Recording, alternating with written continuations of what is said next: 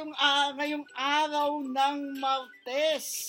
Welcome back na naman sa isa na namang edisyon ng Choose ng Martes na kung saan where we shall hashtag Let's chew on God's holy word. Ito ang the divine chewables. Pero syempre, dapat tayo'y magpasalamat sa Panginoon dahil tayo iisang sambayanan na nagbubuklod, sambayanang nakakaisa para sa simbahang katolika.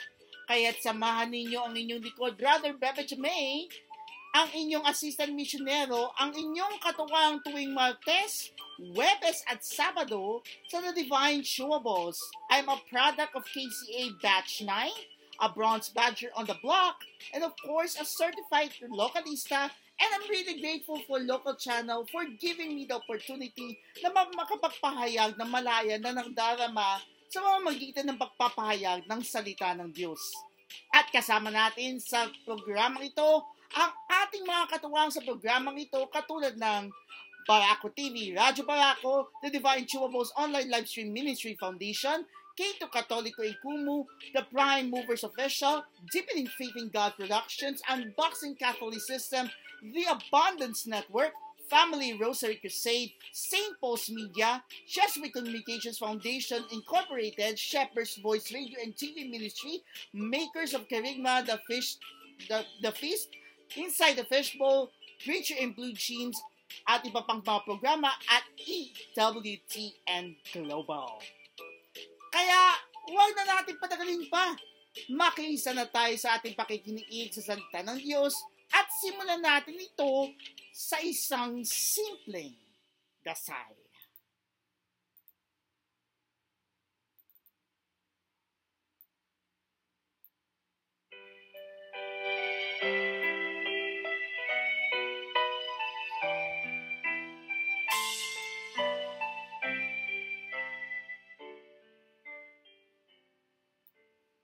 Damina natin ang ating presensya ng Panginoon sa ating buhay ngayong araw ng Martes.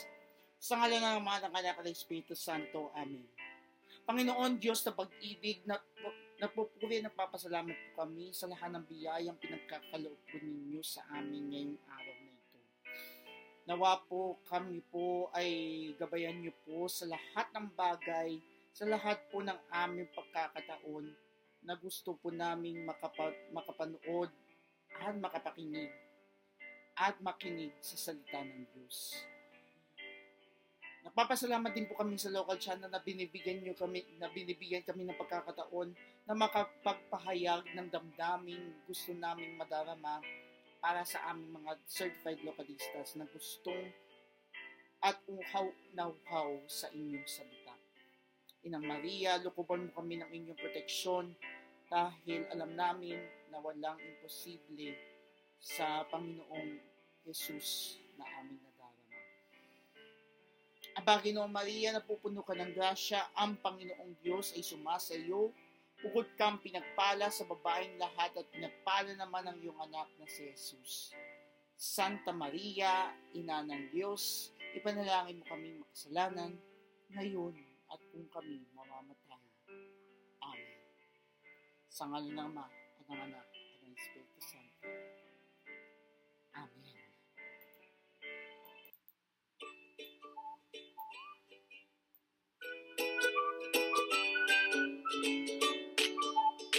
Hoy, napakaganda ng ating panalangin, no? Pero talagang pero talagang sobrang fulfilling dahil napakaganda ng bungad natin sa episode na ito dahil dapat talaga tayo magpasalamat sa Diyos sa biyayang pinagkakaloob sa atin sa bawat araw ng ating pangangailangan at pagkakaroon ng magandang biyayang ating makakamtan.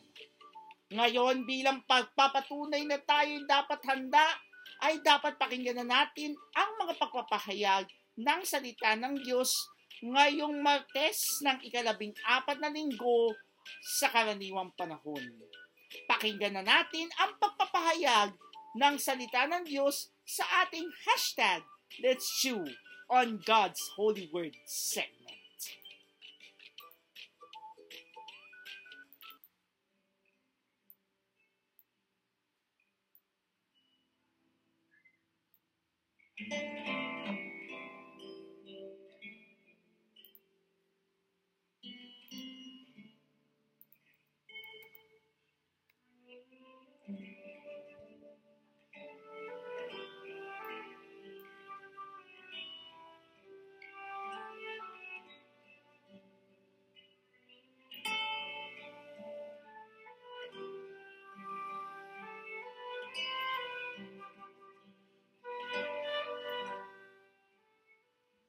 Ngayon ay ginugudita rin natin ang kay San Benito isang abad. Kaya ngayon, pakinggan na natin ang magpapahayag ng salita ng Diyos ngayong Martes na paggunita kay San Benito Abad sa Martes ng ikalabing apat na linggo sa karaniwang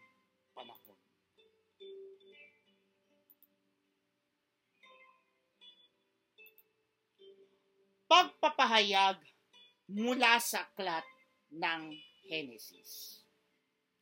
Noong mga araw na iyon, gumising ng gabi ring yaon si Jacob at itinawid sa ilog Habok ang dalawa niyang asawa, labing isang anak at dalawang aliping babae.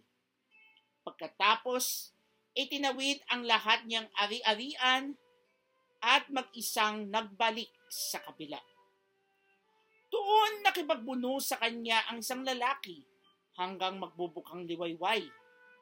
Nang maramdaman ng lalaki na hindi niya magagapi si Jacob, pinalo niya ito sa balakang at ito'y nalinsad. Sinabi ng lalaki, Bitiwan mo ako at magbubukang liwayway na. Hindi kita bibitiwan hanggat hindi mo ako binibendisyonan. Wika ni Jacob. Tinanong ng lalaki kung sino siya at sinabi niyang siya'y si Jacob.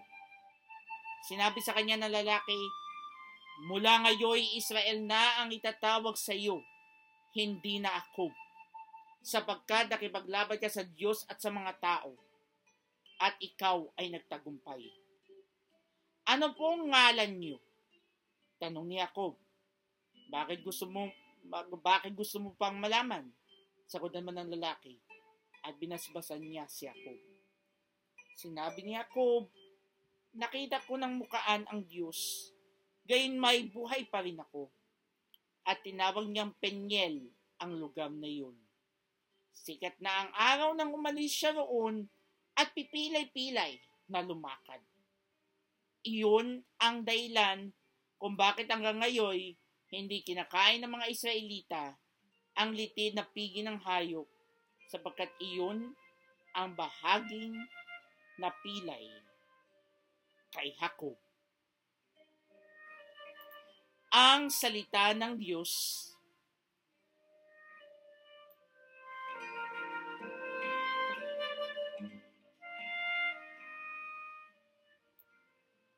Ang ating salmong tugunan ngayong araw na ito, ang ating tugon Iyamang ako ay matuwid, ang mukha mo'y mamamasid. Tugon?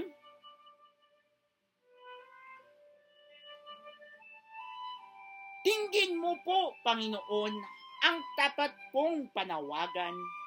Poon ako ay dinggin mo sa daing ko na tulungan. Pagkat ako'y taong tapat, dinananadya kailanman kaya't ako'y sumasamong, dalangin ko ay pakinggan. Tugon?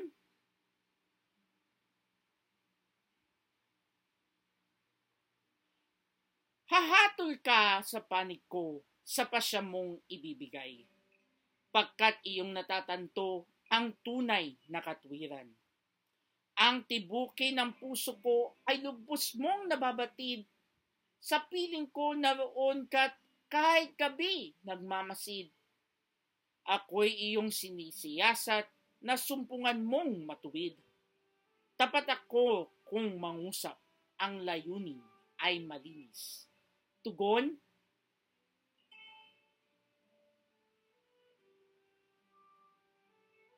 Ang daing ko, Panginoon, ay lagi mong dinirinig. Kaya ako'y dumudulog at sa iyo'y humihibik. Sa amin ay ipadama yaong banal mong pag-ibig. Sa piling mo'y iligtas kami sa kamay na malulupit. Tugon?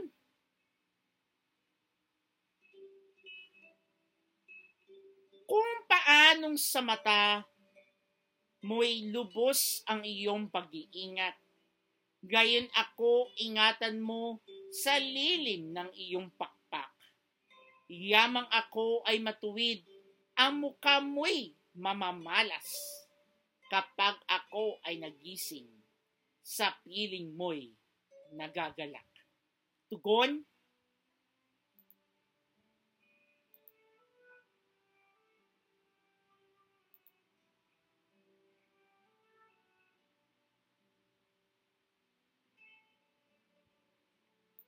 Ngayon, tayo'y dapat magpu- magbigay puri sa ating Panginoon, kaya karapat dapat din tayo magbigay galang sa mabuting balita ng Panginoon.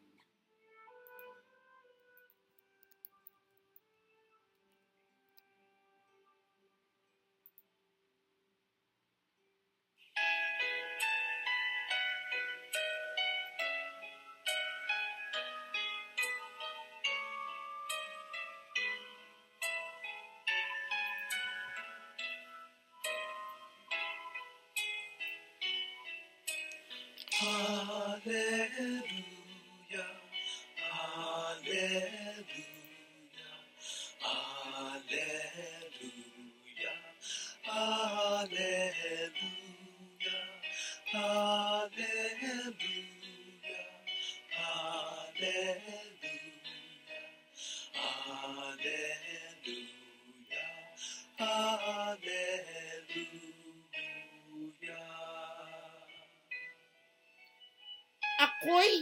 Pastol na butihin, kilala kong tupang akin. Ako'y kilala nila rin.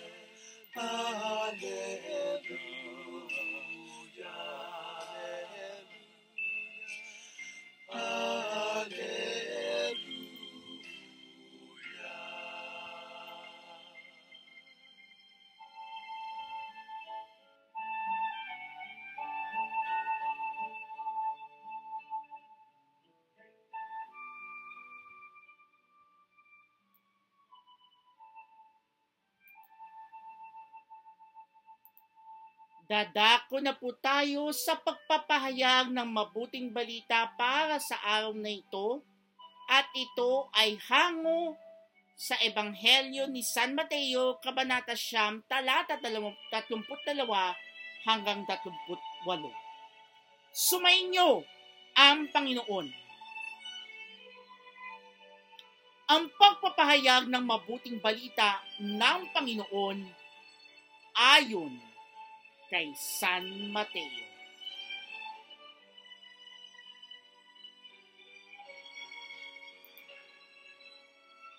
Noong panahong iyon, dinala kay Jesus ang isang piping inaalihan ng demonyo. Pinalayas ni Jesus ang demonyo at nakapagsalita ang pipi. Namangha ang mga tao at sinabi nila, Kailan may wala ka nakitang katulad nito sa Israel? Datapwat sinabi ng mga pariseyo, ang prinsipe ng mga demonyo ang nagbigay sa kanya ng kapangyarihang magpalayas ng mga demonyo. Nilibot ni Jesus ang mga bayan at, at nayon at nagturo sa mga sinagoga. Ipinangaral niya ang mabuting balita tungkol sa paghahari ng Diyos at pinagaling ang mga may sakit. Anuman ang kanilang karamdaman. Nang makita niya ang napakaraming tao, nabag siya sa kanila sapagkat sila li- sila'y lito at lubaypay, parang mga tupang walang pastol. Kaya't sinabi niya sa kanyang mga alagad, Sagana ang aanihin, ngunit kakaunti ang mag-aani. Kaya idalangin ninyo sa may-ari ng anihin na magpadala siya ng, ng mga magagawa sa kanyang aanihin.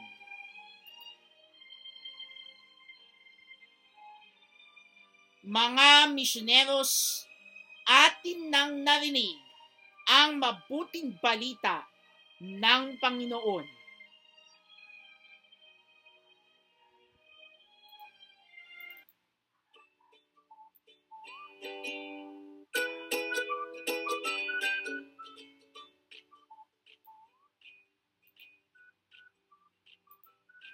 Sobrang napakapalad naman natin we're, that we're really grateful para sa araw na ito ng Martes ng ikalabing apat na linggo sa karaniwang panahon at paggunita kay San Benito, isang abad.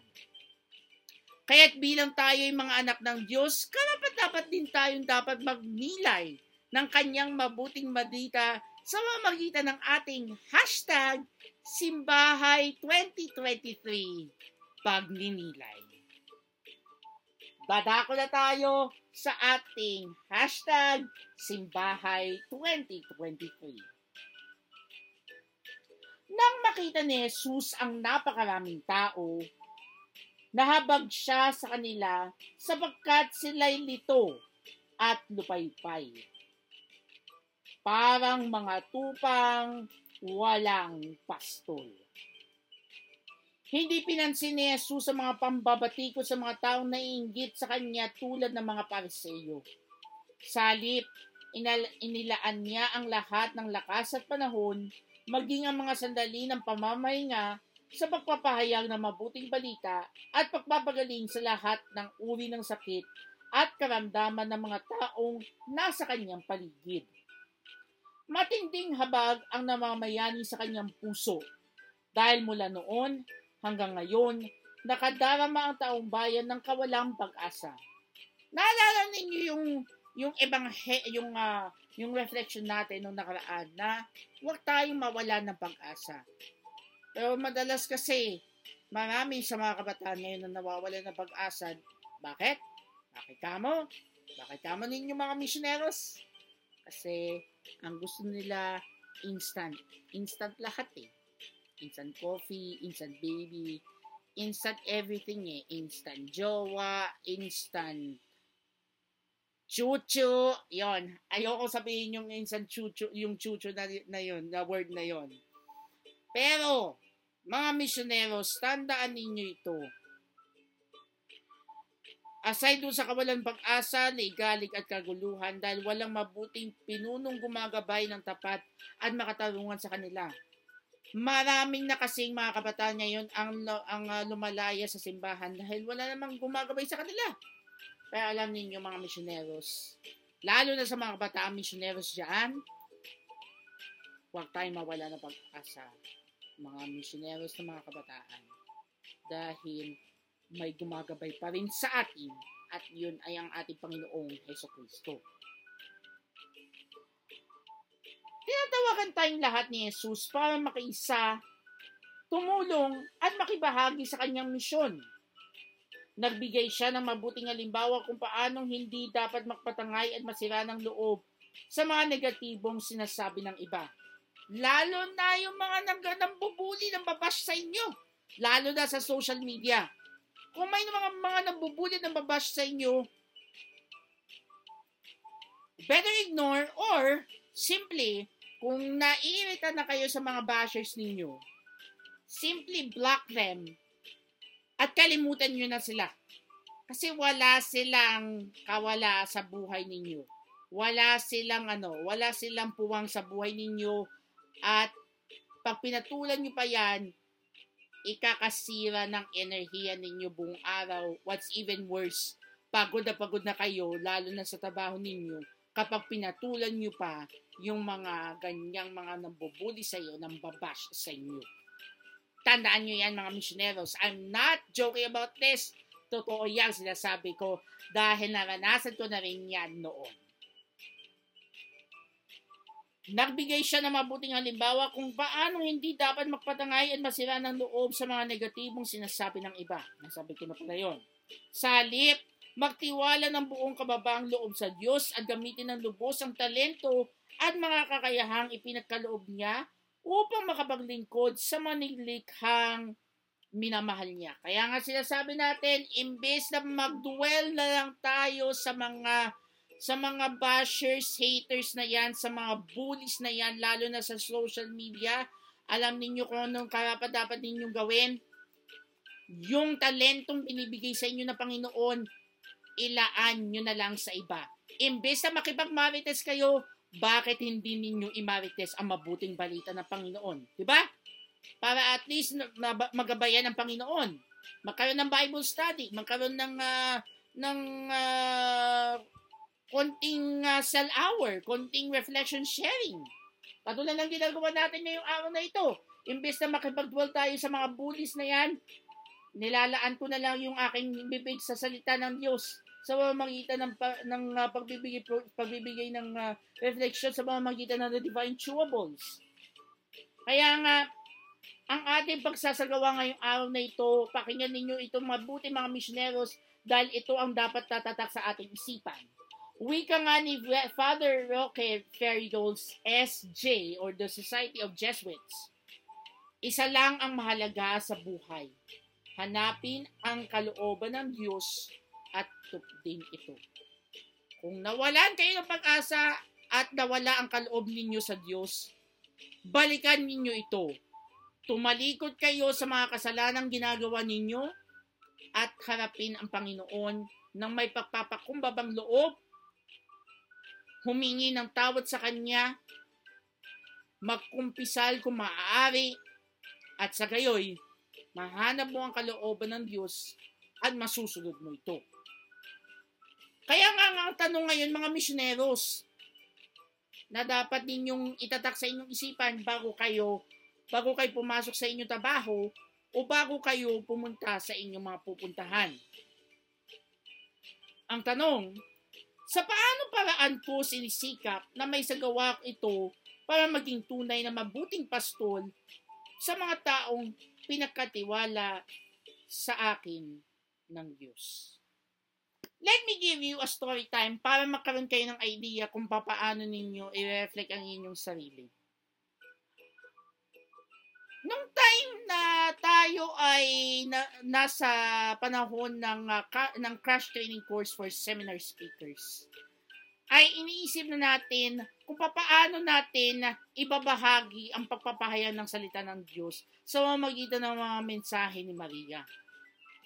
Yes, I do admit I am a regional promoter and formator ng uh, World Apostolate and Youth Apostolate of Fatima dito sa Ecclesiastical Province of Manila ay may kakayahan akong makapagpahayag ng uh, mensahe ni Maria at ang salita ng Diyos sa mamamagitan niya ng uh, mga organisasyong nabanggit ko kanina.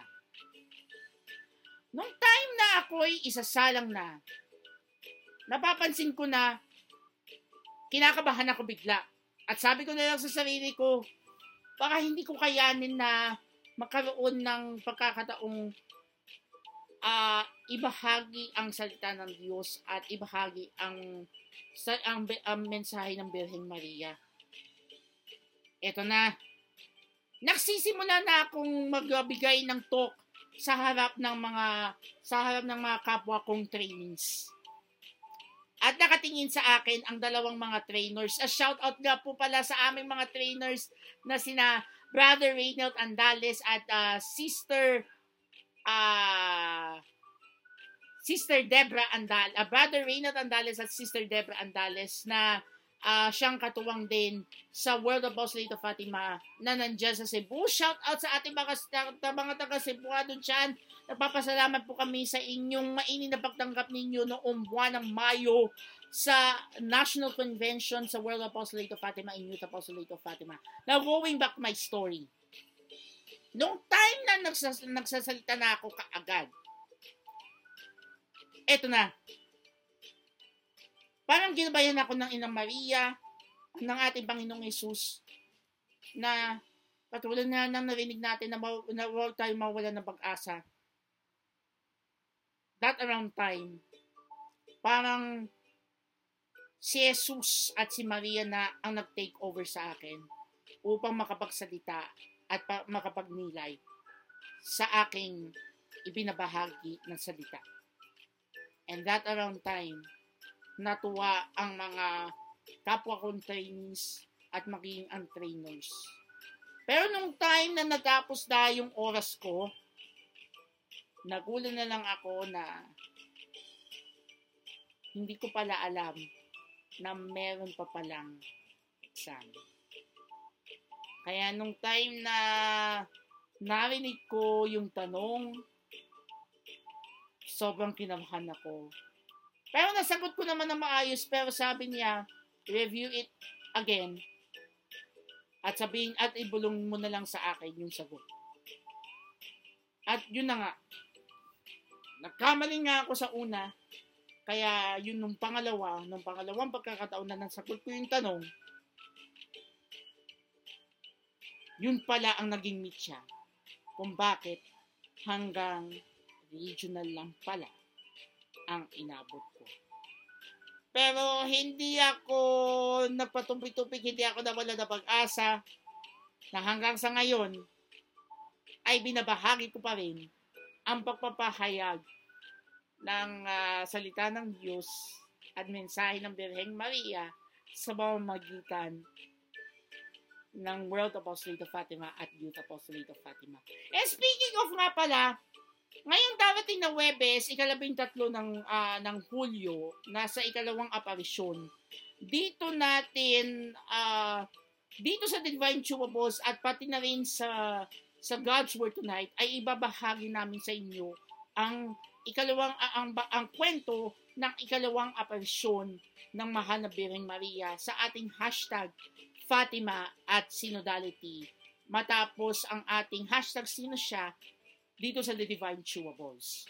So, medyo magiging mahaba ang ating programa sa Webes kaya medyo tsagaan ninyo dahil dahil kailangan nating nakinig din sa mensahe ng ating Birheng Maria. I mean, ikatlong apparition pala. Ikatlong apparition. Sa ating hashtag Fatima at Synodality dito sa The Divine Chumapos pagkatapos ng ating hashtag Sino siya?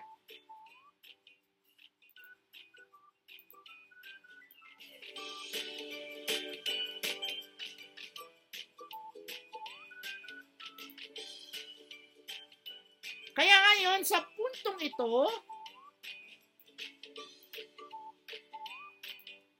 ay hindi tayo magpapatumpik-tumpik na ibigay na natin ang maigsing pagninilay sa ating banal na ating itatampok sa ating hashtag, sino siya? Na iahango natin sa isang article sa ating pinakapaboritong ah na ah, na program o sabihin na nating paborito nating ah paborito nating website na catholic.org.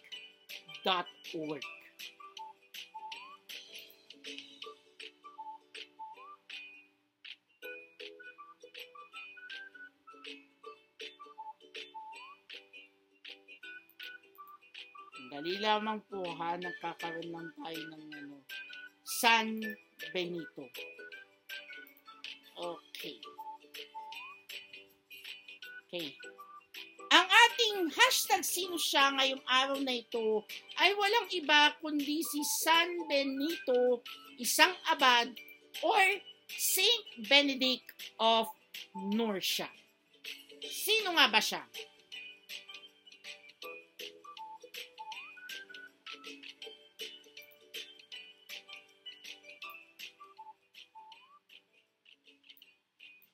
Benedict is believed to have been born around 480 as the son to a Roman noble of Norcia and a twin to his sister Scholastica. In the 5th century, the young Benedict was sent to Rome to finish his education with a nurse or housekeeper. The subject that dominated a young man's study then was rhetoric, the art of persuasive speaking. A successful speaker was not one who had the best argument or conveyed the truth, but one who used rhythm, eloquence, and technique to convince. The power of the voice without foundation in the heart was a goal of the student's education, and that philosophy was reflected in the lives of the students as well. They had everything education, wealth, youth, and they spent all of it in the pursuit of pleasure, not truth. Benedict watched in horror as vice unraveled the lives and ethics of his companions. Afraid for his soul, Benedict fled, fled Rome, gave up his inheritance, and lived in a small village with his nurse. When God called him beyond the quiet life to an even deeper solitude, he went to the mountains of Subiaco. Although becoming a hermit was not his purpose in living, there he lived as a hermit under the direction of another hermit, Romanus. One day, during his time living in a cave above a lake as a hermit, the devil presented Benedict's imagination with a beautiful, tempting woman. Benedict resisted by, by rolling his body into a thorn bush until it was covered in scripts. It is said, through these body wounds, he cured the wounds of his soul. After years of prayer, word of his holiness brought nearby monks to ask for his leadership. He warned them he would be too strict for them, but they insisted, then tried to poison him when his warning proved true. The story goes the monks attempted to poison Benedict's drink, but when he prayed a blessing over the cup, it shattered. So Benedict was on his own again, but not for long. The next set of followers were more sincere and set up 12 monasteries in Subiaco, where monks lived in separate communities of 12. He left his monasteries abruptly when the envious attacks of another hermit made it impossible to continue the spiritual leadership he had taken. But it was in Monte Cassino he founded a monastery that became the roots of the church's monastic system. Instead of founding sep- small separate communities, he gathered his disciples into one whole community. His own sister, Saint Scholastica, settled nearby to live a religious life.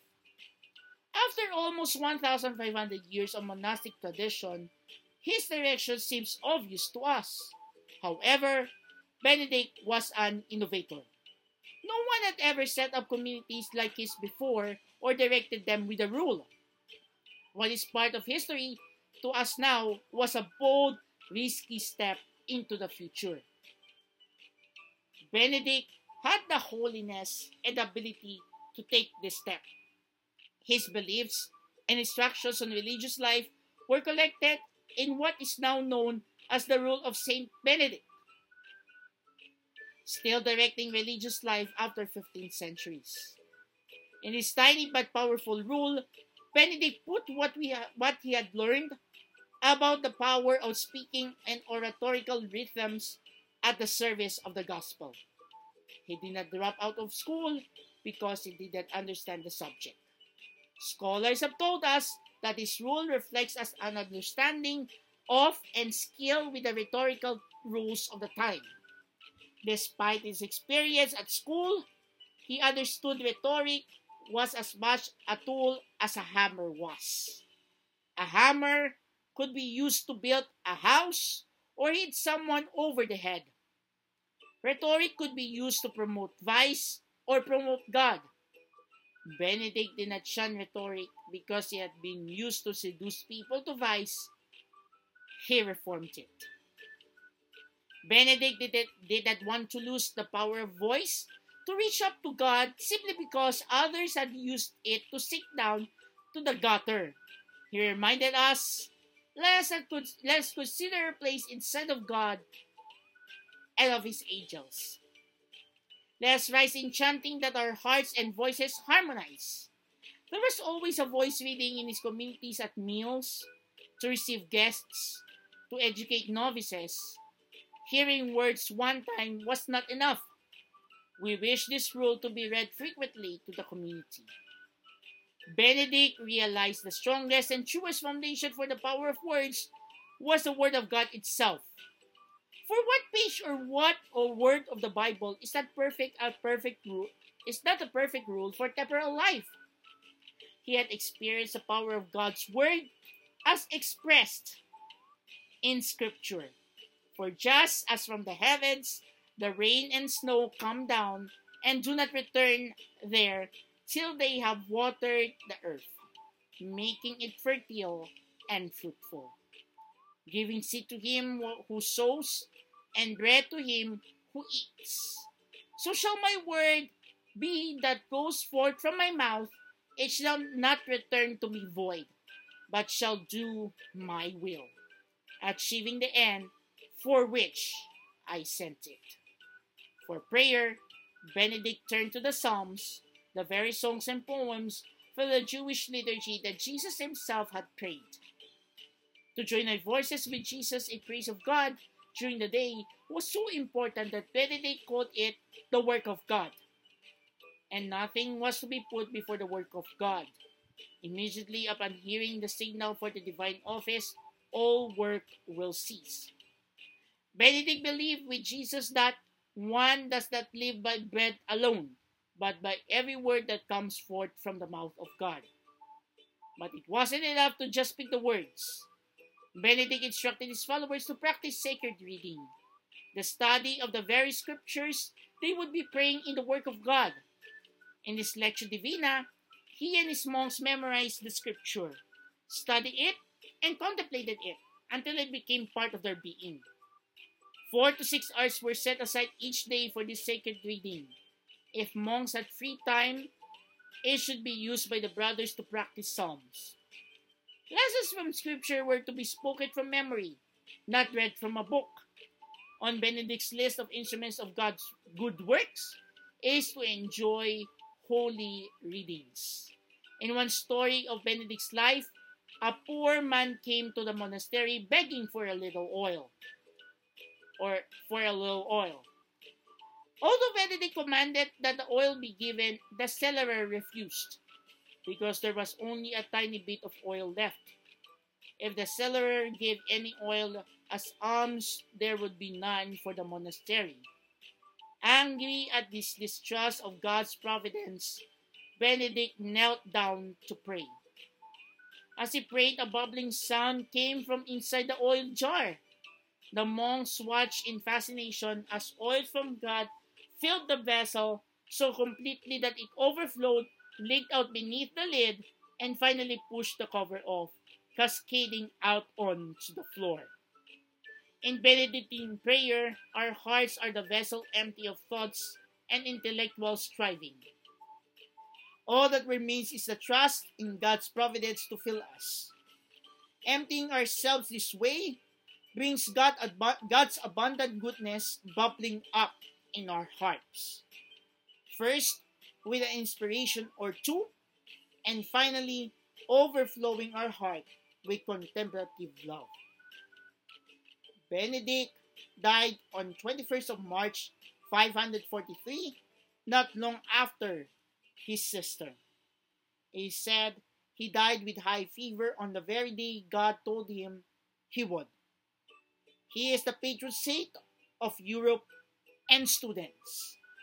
Saint Benedict is often pictured with a bell, a broken tray, a raven, or a crosier. His feast day is celebrated today, July 11th.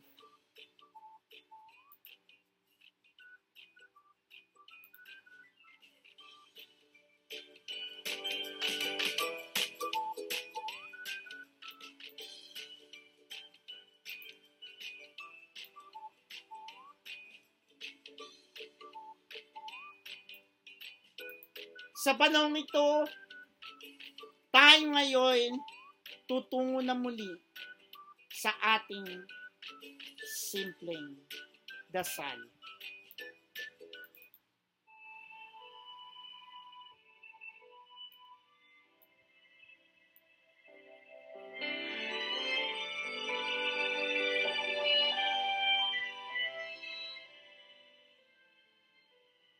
Muli damhin na natin ang ating presensya ng Panginoon sa tulong ng ating mahal na Bireng Maria at sa gabay ng ating santong narinig, si San Benedito, isang abad. San Benedito, isang abad. Sa ngalan ng Ama ng Anak at Espiritu Santo. Amen. Panginoon Diyos sa pag-ibig, kami po ay nagpupuhay ng papasalamat sa pagbibigay ninyo ng pagkakataon na ako'y makapagbahagi ng salita ng Diyos sa ating mga lokalistas na nakikinig ngayong araw na ito. Nawa po kami po ay inyong gabayan at naway huwag ninyo kami panghinawa na, panghinawaan ng loob. Kami man po ay nanghihina, nang, nanghihinaan ng loob. Hindi nyo po kami pinababayaan. Kami po ay napapasalamat sa inyo dahil sa inyong pagmamahal katulad ng pagmamahal ng ating Inang Maria. Kami po ay lukobin ninyo ng mantel ng inyong proteksyon para kami ay gabayan at iligtas sa kapamakan saan man kami pumunta. Panginoon, katulad ni San Benito na nagdasal at umaapaw ang kanyang langis na dati ay konting-konti lang. Ibus niyo po sa amin ang biyayang na, na, na nais namin ihatid sa inyo. Bagitin sa katahimikan ang inyong mga hinaing at ipunong ito sa ating Panginoon.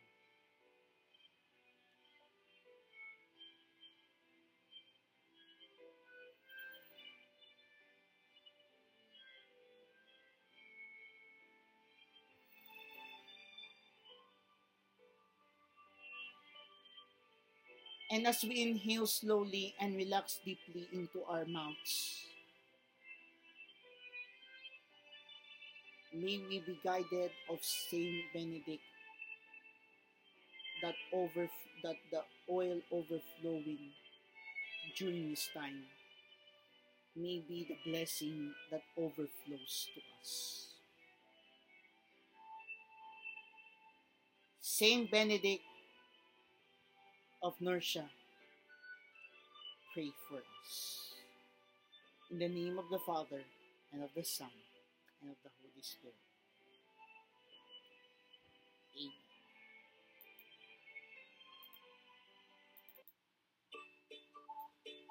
Amen.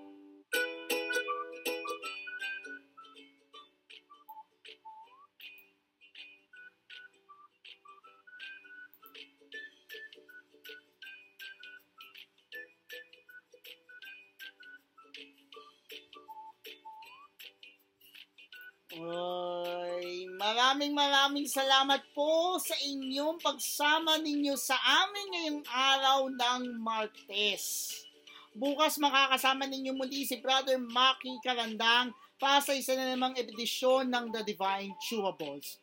At bago tayo magpaalam, iniimbitahan ko kayo na makinig sa aking bagong weekly podcast program na available na sa Spotify, YouTube, Facebook at TikTok ang tinatawag na My LCM. My Life in 20s and 30s. Kaya always follow the podcast program dahil tuwing lunes natin ito inihatid sa inyo sa ganap na ika-anim ng gabi. Kaya ngayon sa punong ito, sa ngalan po ng bububuo na katuwang sa ating programa na Barako TV, Radyo Barako, the Divine Chumables Online Livestream Ministry Foundation, K2 Catholico in Kumu, the Prime Movers Official, Deepening Faith in God Productions, Unboxing Catholicism, the Abundance Network, Family Rosary Crusade, St. Post Media, Jesuit Communications Foundation Incorporated, Shepherd's Voice Radio and TV Ministry, EWT at Global. Kami po ay taus-puso nagpapasalamat sa local channel sa walang sawang suporta sa programang ito na umiere araw-araw mula lunes hanggang linggo ng ikawalo ng umaga.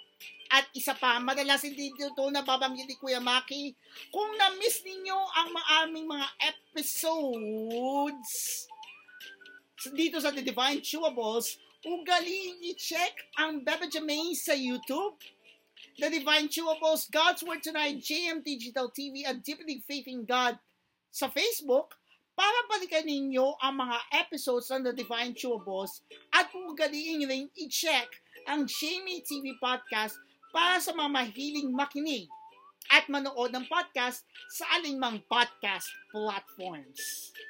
Kaya, sa ngalan po ng ating punong misyonero na pinagpapasalamatan ko rin for the opportunity to be part of this program na si Kuya Maki Karandang, ako po, ang inyong assistant missionero, Kuya JM, a product of KCA Batch 9, a bronze measure of the block at the certified localista na nagpapa na laging nagpapaalala na Are you lost? Deepening faith in God is inside with you. And always remember that you must be proactive, be cool, and stay positive. And remember, there's no fourth without Beba Chabay, and there's no Kumu without you. Makikita na tayo muli sa Webes para sa isa namang edisyon na kung saan hashtag let's chew on God's holy word. Ito ang kaparty ninyo sa inyong agaan o bago kayo magtrabaho, ang The Divine Chewables. God bless everybody at, at, at tabayan na ninyo ang inyong katuwang sa local channel kapag tatambay na ang tambayan sa local channel dahil sa local channel, kasama mo ang lahat. God bless again and see you again on Thursday. Thank you.